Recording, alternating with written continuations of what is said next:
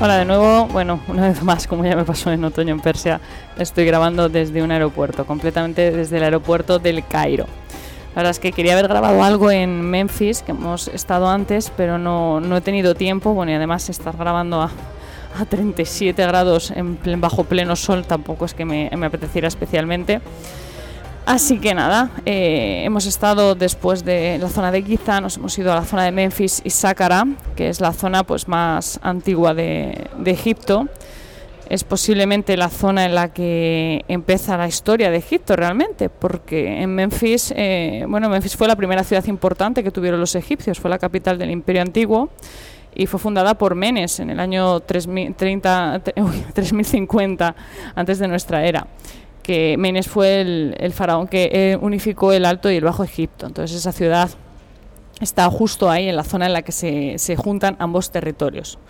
Su nombre viene del egipcio, Menfe- Mennefer, y significa la perfección es estable. Era la, la sede del dios Pita, que cu- curiosamente el dios Pita es el que inspiró la estatuilla de los Oscars. De hecho, tienen una escultura ahí y se parece bastante. Y bueno, se le conoce también como Hut Kat Pita, el templo del Ka de Pita, porque el Ka era algo así como la fuerza vital para los, los egipcios.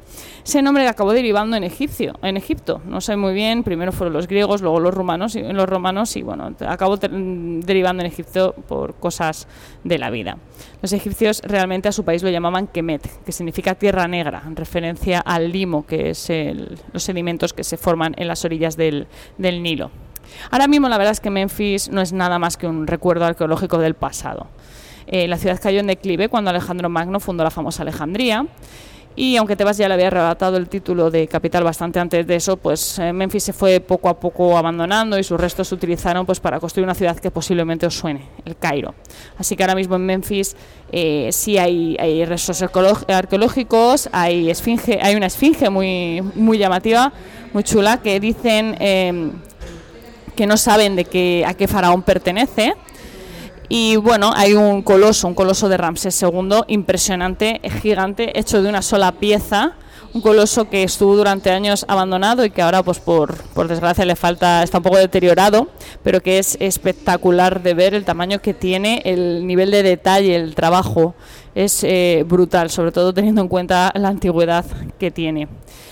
Y bueno, hemos estado también en Sácara, que es la necrópolis de Memphis, eh, que estuvo en funcionamiento desde el 3050 antes de nuestra era hasta el 540 de nuestra era. Es un lugar eh, muy conocido porque aquí Imhotep, el primer arquitecto documentado de la historia, edificó la primera pirámide de gran dimensión de la que se tiene constancia, que es la famosa pirámide de Soser, la escalonada. La verdad es que la pirámide es un espectáculo, sobre todo porque en esta zona hemos estado absolutamente solos, no había ni un alma y ha sido como muy muy brutal, ¿no? Estar allí solo, sin nadie más, con un, eso sí, con un calor de justicia, pero con todo el recinto para, para nuestros ojos. Ha sido impresionante. Quedan, se conservan restos de, la muralla que re- rodeaba la, la pirámide y unas columnas muy altas, eh, las primeras columnas de, de la historia que siguen estando en pie, lo cual me, me parece asombroso. La verdad es que Imhotep era un arquitecto excepcional, sin duda.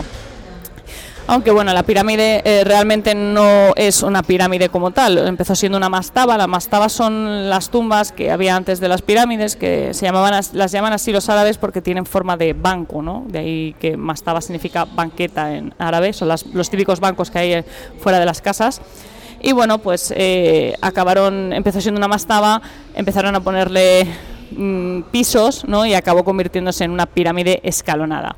La verdad es que el sitio es una pasada. Luego hemos podido visitar una mastaba por dentro y también hemos entrado en la, en la pirámide de Pepi I, que es, eh, es muy chula porque tiene bastantes jeroglíficos en las paredes conservados y impresiona bastante más que por lo que nos han contado porque no hemos llegado a entrar que las de Giza que al parecer no tienen nada nada escrito y después de todo eso nos hemos ido a ver atardecer desde una terracita que estaba daba a las pirámides. Hemos podido ver eh, parte del espectáculo de luz y sonido porque bueno, para verlo completo y escuchar las narraciones tienes que estar directamente allí.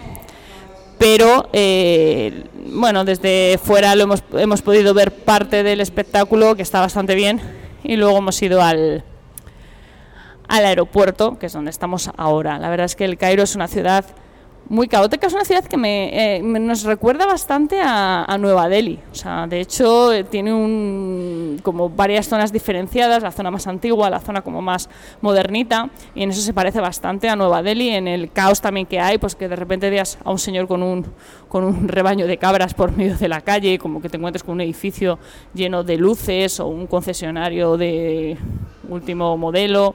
No sé, es un poco los contrastes que hay. Es una ciudad, no es una ciudad bonita, o sea, tiene edificios bonitos, tiene zonas chulas, pero no es una ciudad especialmente bonita, es bastante desastre. Pero bueno, por lo que nos han contado es verdad que el, actual presidente tiene bastantes planes de, reforma, de, mejorar las cosas y de dejar la ciudad bastante mejor de lo que está, a, a, cambio de desalojar a bastantes personas de sus actuales casas, pero bueno, los va a reubicar en otros barrios. Supongo que no va a ser fácil porque al final es gente que lleva muchos años viviendo ahí, familias enteras, y desplazarlos pues no creo que vaya a ser sencillo, pero el proyecto en sí suena bastante bien, es crear una avenida que vaya desde el nuevo museo que están construyendo en Giza hasta las pirámides y bueno, despejar en general la zona de las pirámides, más que nada porque han, han encontrado restos arqueológicos de un antiguo poblado, el poblado donde vivían los constructores de las pirámides, y bueno, eso supongo que será algo que hay que, que investigar, hay que excavar y eso implica pues sacar a las gentes de sus casas. Nosotros de momento vamos a coger un vuelo, nos vamos a ir a Luxor para seguir descubriendo el secreto de los faraones.